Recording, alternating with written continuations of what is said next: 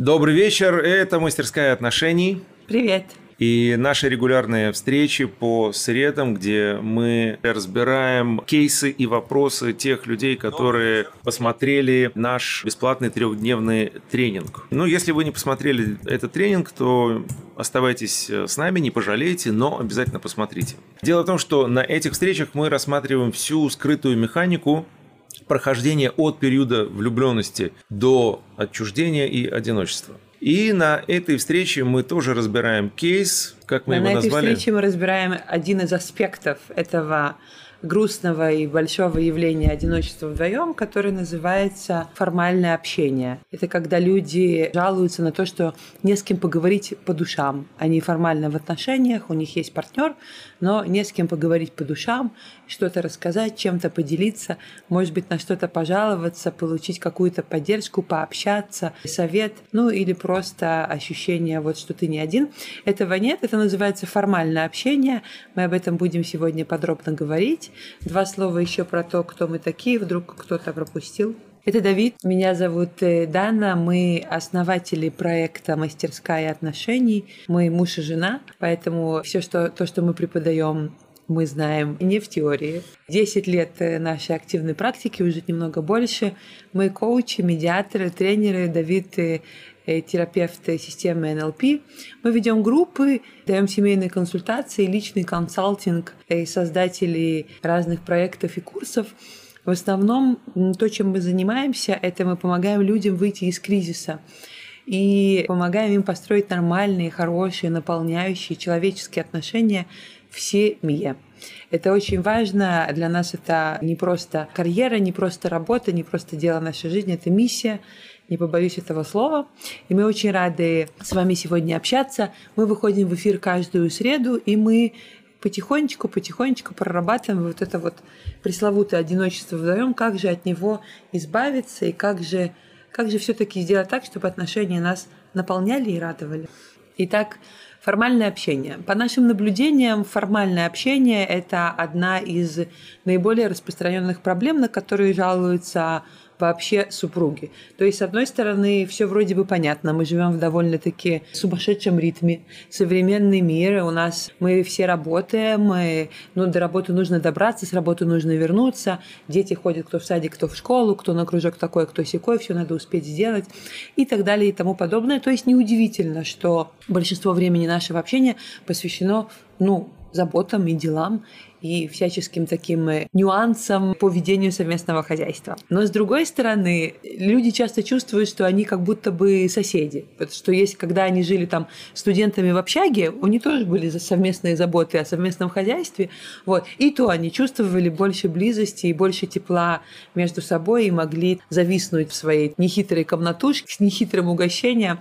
И, и больше, удовольствие. И больше удовольствия получали друг от друга, да, чем... От своей... всего этого благополучия, которое они нажили жили своей за 10 лет. Да, да. квартире. А сказать нечего. А сказать тишина. нечего. Давайте попробуем посмотреть, из чего это складывается и как с этим можно взаимодействовать, как это можно изменять в лучшую сторону. В качестве примеров мы берем те ситуации, которые нам присылают в основном женщины. И если вы хотите прислать свою ситуацию, мы будем рады. И вам не обязательно быть для этого женщиной. Итак, ситуация номер один. Хотела поговорить о том, что муж мало уделяет внимания, мало общения, вроде вместе, а дома вечная тишина. Беспокоит общение на стороне. У нас нет разговора по душам. Он закрытый, не может сказать, что не так, а в общении с другими рассказывает, что его волнует. Вопрос, как сделать так, чтобы муж говорил о своих желаниях и осознал, что я могу дать ему то, что он ищет на стороне. Наверное, мужчины не могут, как мы, выговариваться.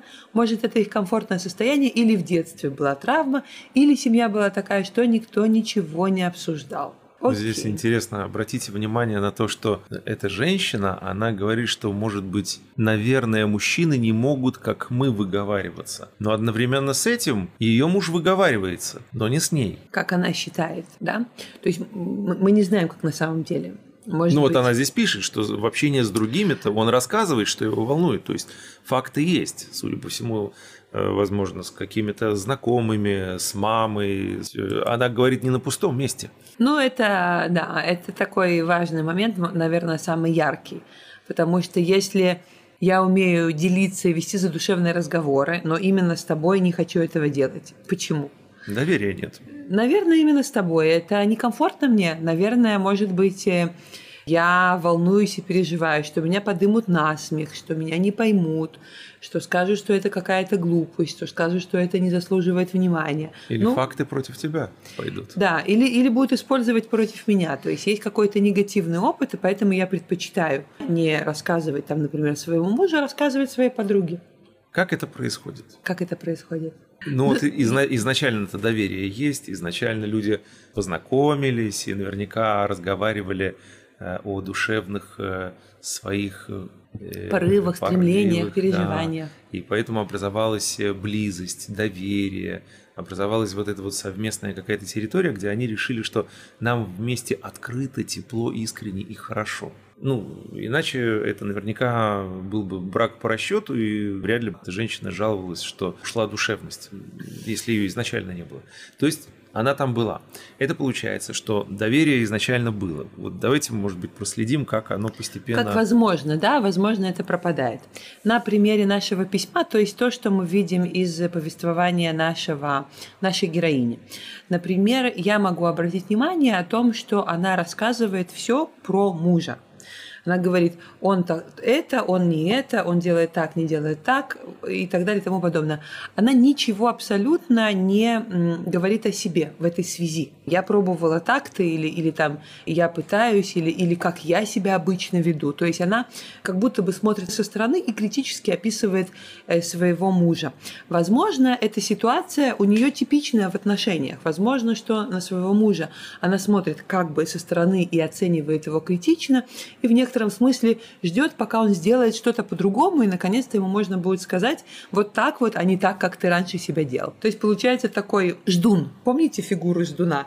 Она очень красноречивая, потому что у него маленькая голова и большое тельце, иначе ему не выждать. Ему надо как-то быть э, так э, устойчивым в пространстве, зацепиться вот, и сидеть, значит, с маленькими лапками и ждать, пока что-то произойдет. Но это Возможно, слабая. ситуация такая, да. Да, но это очень слабая позиция, по нескольким э, причинам. Первая причина – это то, что она видит следствие того, что уже произошло. Ее муж реагирует на нее вот таким образом. Это значит, что есть определенное поведение, к которому она возвращалась несколько раз. И таким образом себя проявила, что муж решил перестать открываться, себе дороже. Опять же, мы сейчас э, ни в коем случае не обвиняем, не критикуем не и не осуждаем а мы просто э, пытаемся перевести фокус внимания туда, где у этой женщины может быть влияние. Потому что когда она показывает уже наследствие и говорит, ну почему вот так происходит,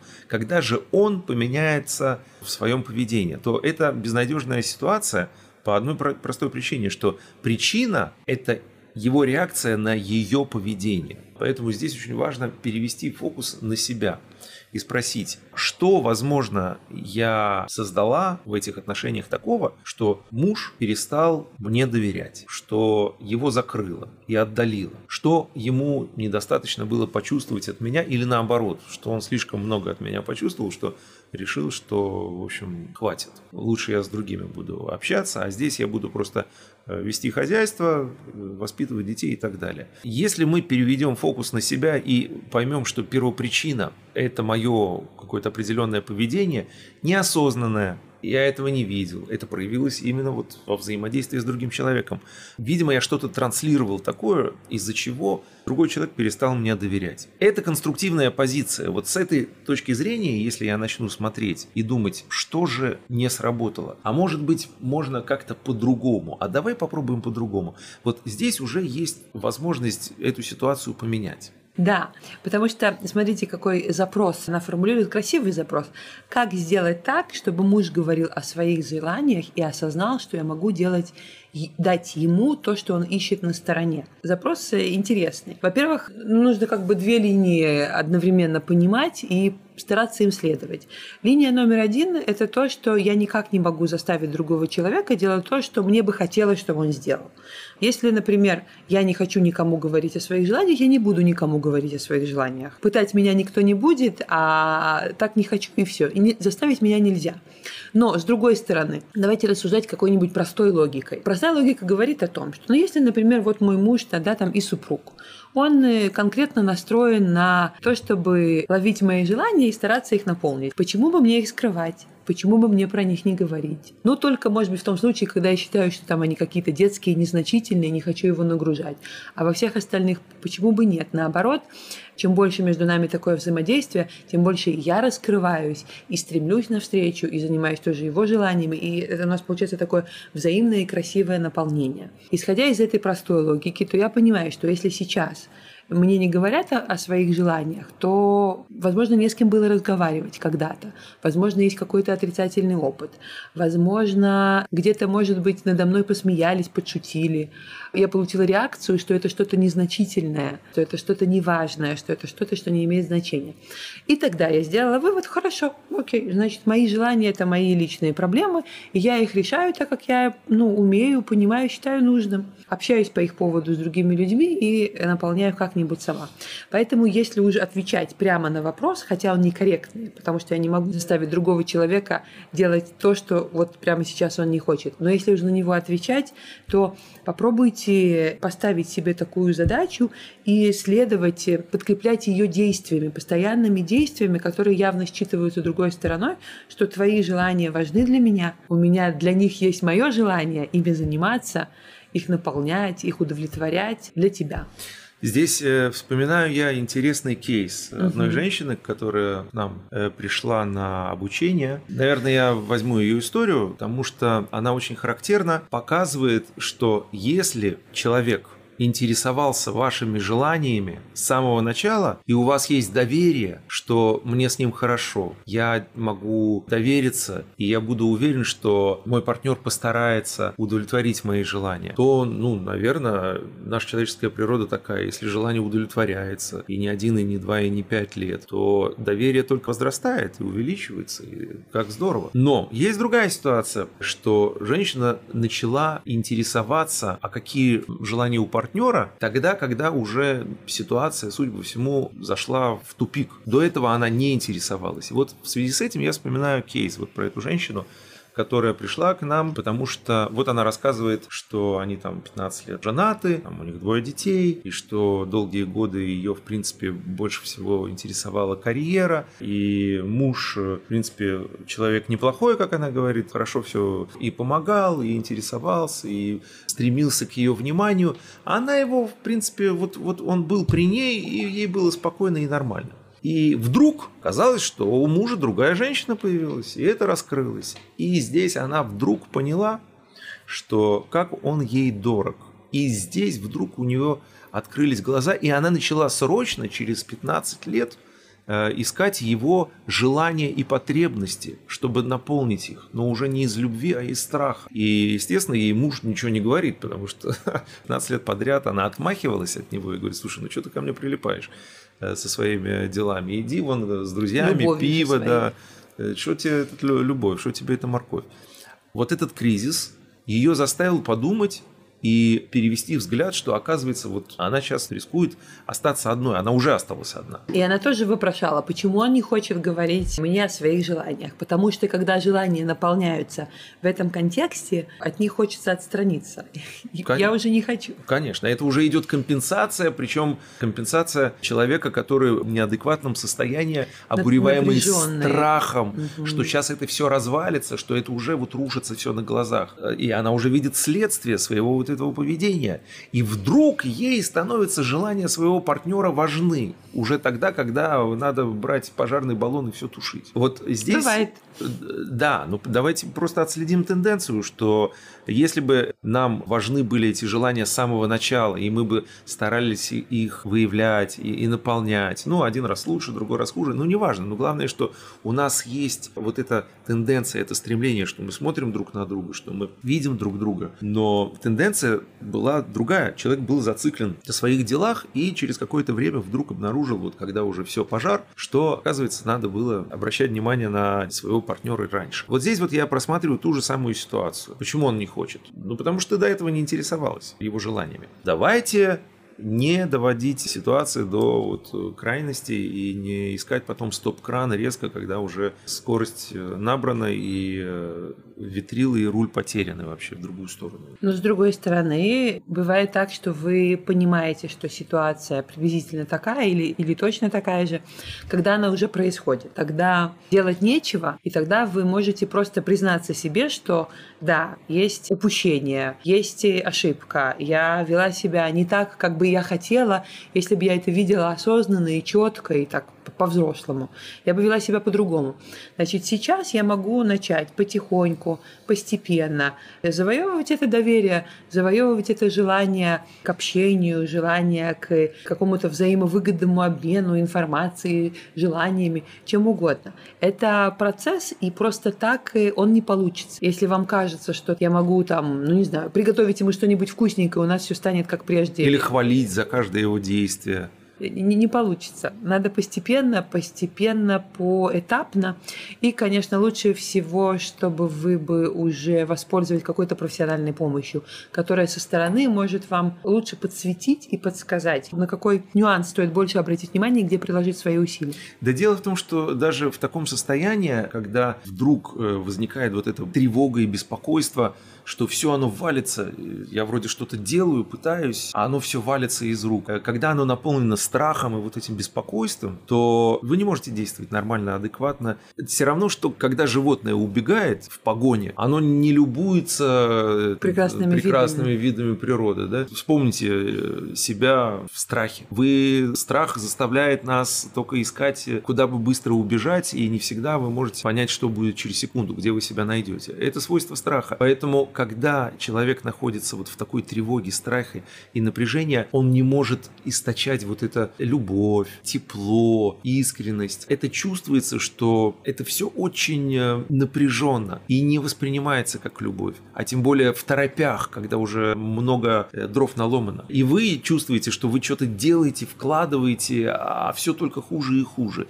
И разочарование от этого все больше и больше. Потому что, ну как же, я же вроде поняла, я, я вроде пытаюсь, я спрашиваю его, а он мне не говорит. «Ну, я поняла, да, тебе что-то нужно. Вот тебе нужно что-то. Так скажи, что? А он молчит. Ну, естественно, он будет молчать. Поэтому здесь, почему Дана говорит, профессиональная помощь? Потому что здесь очень важно просто себя отсоединить от этого страха. Этот страх, он на внутреннем животном уровне, что все валится. И вы можете себе головой говорить, что я сейчас сделаю правильные вещи, но страх будет настолько вами руководить, что он вам не даст возможности делать адекватных каких-то поступков.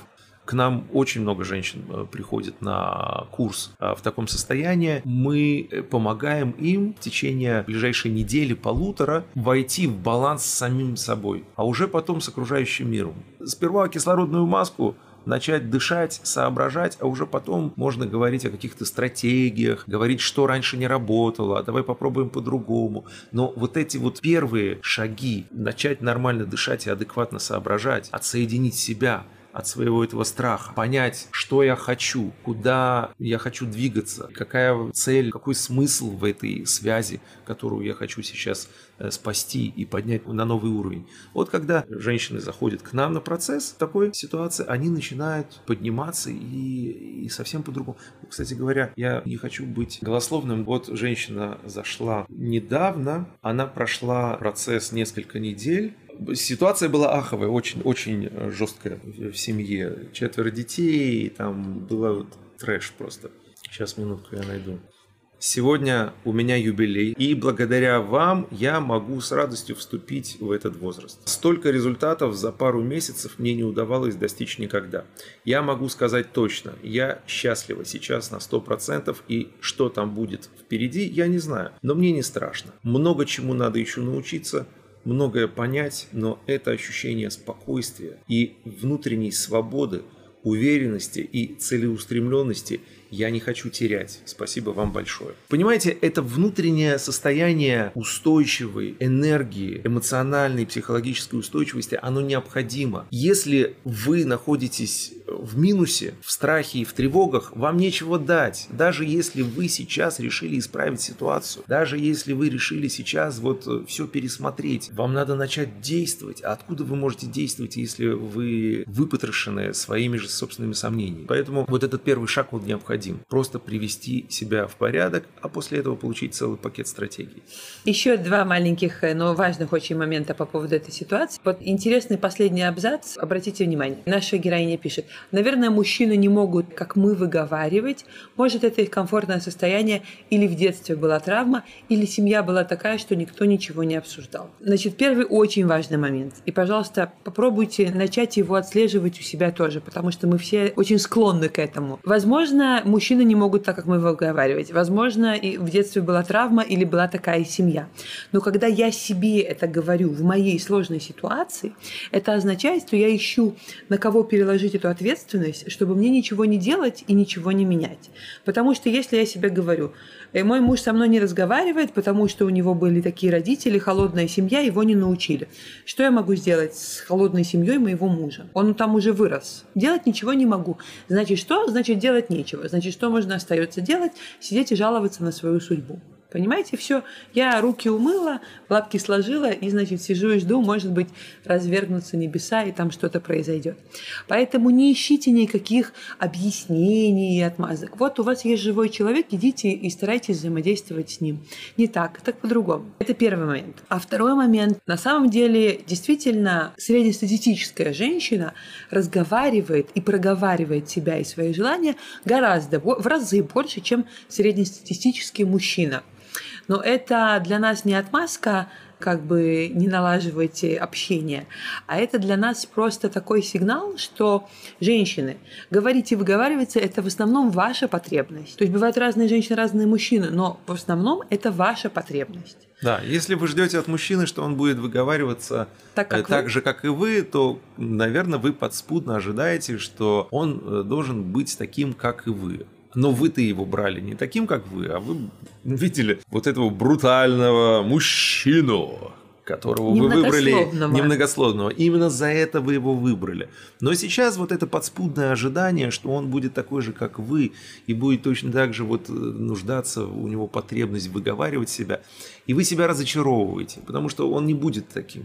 Но, тем не менее, всем нужно доверие, всем нужно участие, соучастие. И даже ваш брутальный альфа-самец, он тоже когда-то был ребенком, и ему тоже было, наверное, важно рассказать что-то маме. У него это до сих пор осталось.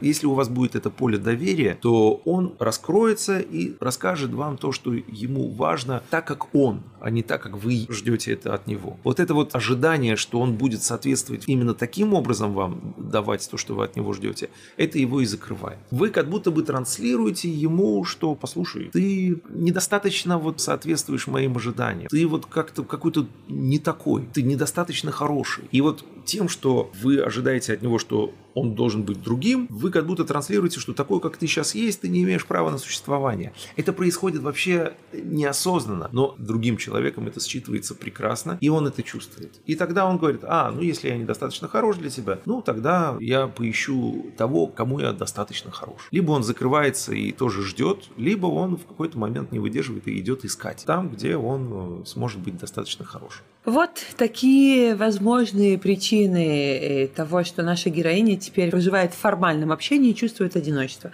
Давайте двинемся дальше. Есть еще запрос, есть еще примеры. Следующее, следующее обращение.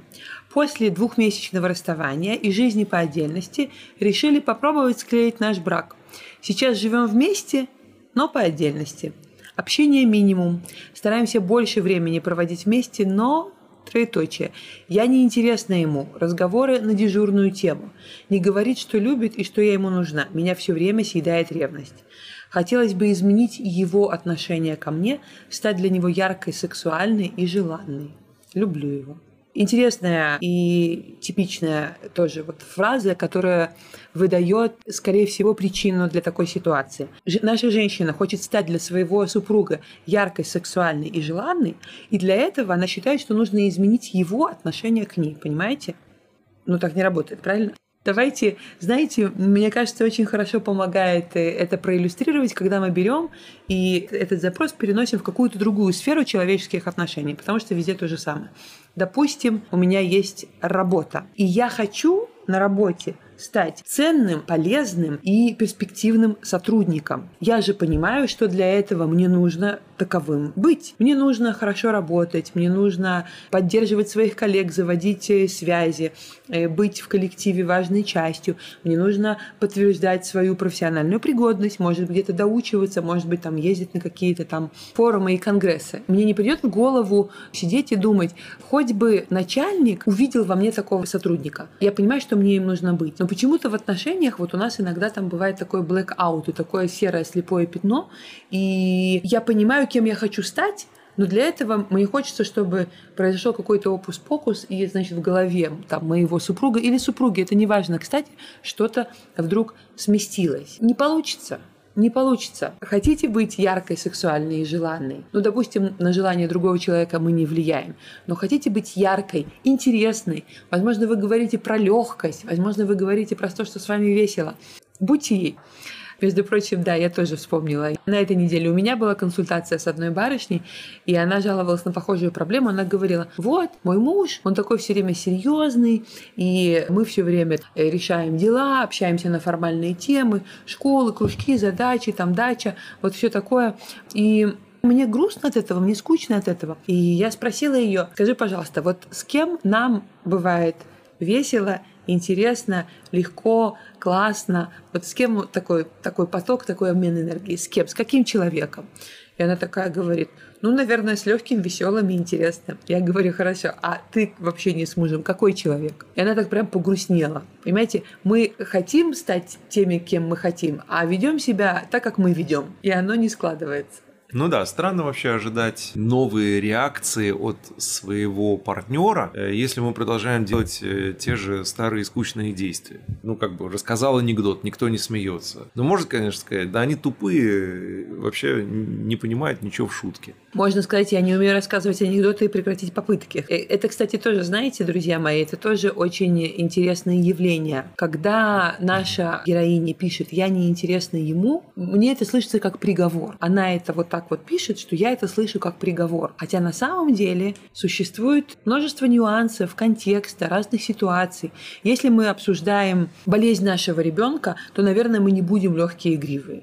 Если мы обсуждаем что-нибудь, что мой партнер по умолчанию терпеть не может, но терпит только потому, что это важно, ну, например, там, допустим, там, мой партнер э, да, там, плохо переносит э, обсуждение предстоящих больших покупок или еще что-нибудь такое, то понятно, что вряд ли мы будем игривыми и легкими. Но есть и еще множество других ситуаций. Я это вижу, мы это видим очень часто, что человек раз-два схватывает какую-то реакцию и обобщает. и обобщает, и ставит себе могильный памятник. Я ему не интересно. А если разбираться, то мы увидим, что там куча разных есть вариантов. Неинтересно сегодня, может быть, э, э, что-то другое, я смогу создать другую ситуацию завтра. Потому что сегодня, может быть, на нее там начальник наорал на работе или еще что-то. Вообще вот это вот э, обобщение, да. это интересное явление. Ну, может быть, немножко копнем глубже приходят на консультации женщины и говорят, я не умею общаться. А я ее слушаю и заслушиваюсь, как она прекрасно себя выражает, какая там энергия прекрасно идет, какая она коммуникабельная, харизматичная. И где-то она там несколько раз подскользнулась в каких-то местах и со своим партнером и сделала себе вывод, поставила это действительно, как ты говоришь, как могильная плита. И вот э, почему так происходит? И вот действительно она себя сама э, и в эту ловушку посадила, накрыла и свято начала верить в эту историю. Естественно, когда она приходит каждый раз общаться со своим мужем, она уже чувствует, что она какая-то не такая, и общаться не умеет, общаться не умеет, и ему неинтересно. И, да, и, и все это затягивает еще и еще дальше. А почему так происходит? Наш мозг рептильный, древний мозг, такой же, как у любого животного, так же у нас он устроен. Он для того, чтобы нас защитить от угроз. И для этого он делает все, чтобы сохранить нам энергию для каких-то экстренных ситуаций, если будет нападение, если будет реальная угроза для жизни, чтобы было достаточно энергии, чтобы спастись. Поэтому мозг постоянно сканирует и смотрит, где можно сэкономить энергию, где можно ее накопить. И вот на вот этом древнем уровне, когда случилось несколько одинаковых вот таких ситуаций, мозг обобщает и говорит, окей, хорошо, вот на этих местах мы не будем э, напрягаться. Почему? Да потому что если я сейчас себе скажу, что это не я неинтересная и скучная, это просто мне надо пересмотреть и начать действовать по-другому. А это энергозатратно. Ничего себе. А как мне действовать по-другому? Это мне надо что-то придумать, это мне надо как-то каждый раз придумывать что-то новое. Это не всегда, не обязательно, что это закончится вот э, абсолютно успехом. И каждый раз это определенный риск. А вдруг я подскользнулся? Нужно а вдруг... доказывать самому себе, окружающим, Да. что я чего-то стою, что я на другое способен. Конечно. То есть это энергозатратно.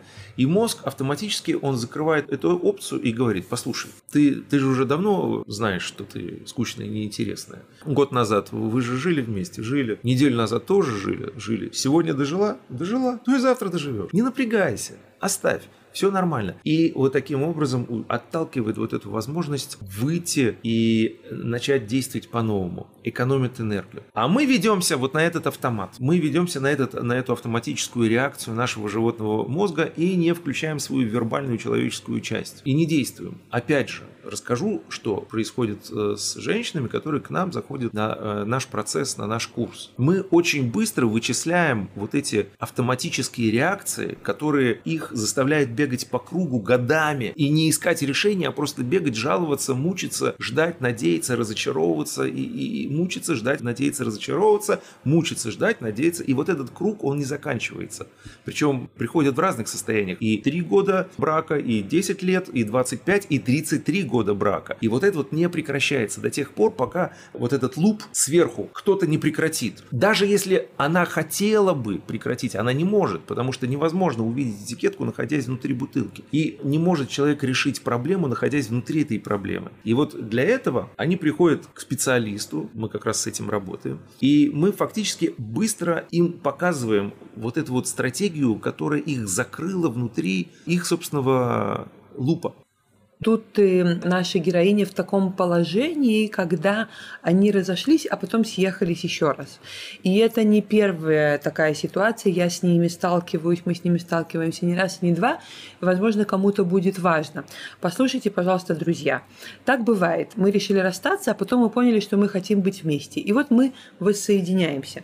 Значит, распространенная ошибка номер один – это то, что где-то нам кажется, что раз уж мы вернулись в отношения, значит наверняка мой партнер понял и осознал все, что было не так. И сейчас он сделает по-другому. И я, это со стороны так забавно наблюдать, и было бы смешно, если бы не было грустно. И два человека заходят на второй вот этот вот виток с такой немножко позой, типа, Ну. покажи. Ну да, изобрази. Ну, спеш- да, да, спешим. изобрази, да, да. Дай мне то, что не додал. Давай мне эту страсть, давай мне эту любовь, давай мне эту заботу, эту ласку и так далее и тому подобное. Ну, понятное дело, что они разбегаются еще быстрее, чем сбежались. Вот. Это первая распространенная ошибка. А вторая распространенная ошибка, и она, конечно же, связана с первой, это то, что а чего вы ожидаете, если вы действительно не делаете какой-то анализ, что было не так и что вы сейчас будете делать по-другому. То есть вы заходите, вы возвращаетесь э, к своему стандартному поведению оба человека, и все начинается по новой. Если вы сумеете понять, что было не так, если вы сумеете действовать по-другому, да, у вас есть прекрасный шанс. А если нет, то нет. А где наше человеческое, вот это, наш мозг стремится к чему? К тому, чтобы меньше напрягаться. Поэтому обычно, когда происходит воссоединение, наша голова радостно ставит «ви», «Фух, теперь все хорошо, все нормально, можно не волноваться, можно не беспокоиться, и мы начинаем делать вид, что ничего не происходило. Вот здесь э, интересная ситуация тоже была, когда к нам зашла женщина одна, у нее муж ушел, и его уже к тому времени не было достаточно, там, где-то полгода, и она зашла в таком э, внутреннем недостатке, что она очень хочет изменения внутренние, для того, чтобы переосознать, что не то, почему не работало, как ей может быть по-другому. И она действительно прошла отличную часть дороги, очень хорошо она шла, мы сделали и по здоровью с ней. Она сбросила очень хорошо лишний вес, оздоровилась. И по личностному направлению она переосознала очень многие вещи. И настолько она наполнилась энергией, какой-то внутренней жизненной силой, что ее муж решил, решил, он просто начал, когда, когда они общались, ну там благодаря дочке у них там было какое-то общение, он вдруг почувствовал от нее, что она очень изменилась, она стала совсем другой личностью. И, естественно, ему стало любопытно, интересно, и когда они встретились на дне рождения совместного друга, ему, естественно, захотелось с этой женщиной быть вместе опять. И вот он вернулся. И я говорю, дорогая, теперь второй раунд в том, что ты обязана пересмотреть с ним все те стратегии, которые не сработали, понять, что не работало вместе с ним и начать действовать по-другому. Но для этого надо проговорить это, потому что если ты будешь продолжать на тех же условиях, как это было раньше, то вы очень быстро вернетесь в ту же самую ситуацию. Нет, боюсь. Давай еще раз попробуем. Если ты будешь действовать по-старому и не будешь говорить своему мужу о том, что не сработало, что тебе не нравилось, то будет та же самая фигня, говорится, извините за тренерский термин. И вот э, я смотрю, стала пропадать. На занятия не приходит, на звонки не отвечает. Через э, три недели вдруг появилась, смотрю, набрала вес уже, глаза потухли, зашла э, в рутину, в ту же самую ситуацию, и после этого вообще куда-то пропала. Все, нету ее. Не знаю, где она, уже там полгода прошло. Что я хочу сказать, что в таких ситуациях, даже если вы не расходились, необходимо понять, что не работает, и сделать это вместе. Просто сесть и проговорить, быть как бы заодно, что не так. Потому что каждый из вас по отдельности вы абсолютно нормальные, полноценные люди, нету ни в одном из вас недостатков. Вот нету. Вся проблема возникает в связи между вами. Потому что каждый из вас нормальный, адекватный, со всеми теми ценностями, которые э, вы выбрали друг друга, и все нормально. Но вот между вами есть э, э, какие-то короткие замыкания. Вот их надо вывести на осознанный уровень. С ними надо проговорить, что там происходит, как с этим быть. И когда вы начнете это выяснять, для того, чтобы поднять вашу э, ситуацию на другой уровень, вот именно когда вы будете не, не друг против друга воевать, а разбирать, что вас останавливает, что вам мешает быть лучше, больше вместе. И вот когда вы выясните, что это, и найдете, а может быть частично найдете, а может быть и не найдете решение, это не важно. Но то, что вы будете заодно против вот этих коротких замыканий, которые между вами происходят, это вас поднимет совсем на другой уровень. Вот такая рекомендация.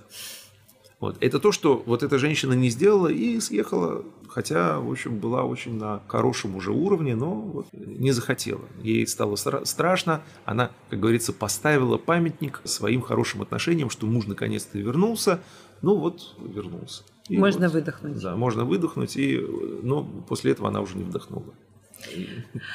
Что я могу сказать напоследок? Если подводить итог, то формальное общение, во-первых, не возникает само по себе. Оно складывается из каких-то шагов и действий, как правило, двух людей. То есть ваша ответственность, безусловно, в этом есть, и начинаете ее искать, и начинаете с ней работать. Вот. Во-вторых, нет ничего неисправимого. Ну, возможно, есть какие-то уже крайние ситуации, но большинство, большинство из них можно перевернуть, переделать, починить, исправить, как хотите, скажите можно влиять на эту ситуацию. Не, мы, мы люди, мы гибкие, мы не два камня, которые застыли в некой позе. Все можно менять. Спасибо вам. До встречи. Счастливо.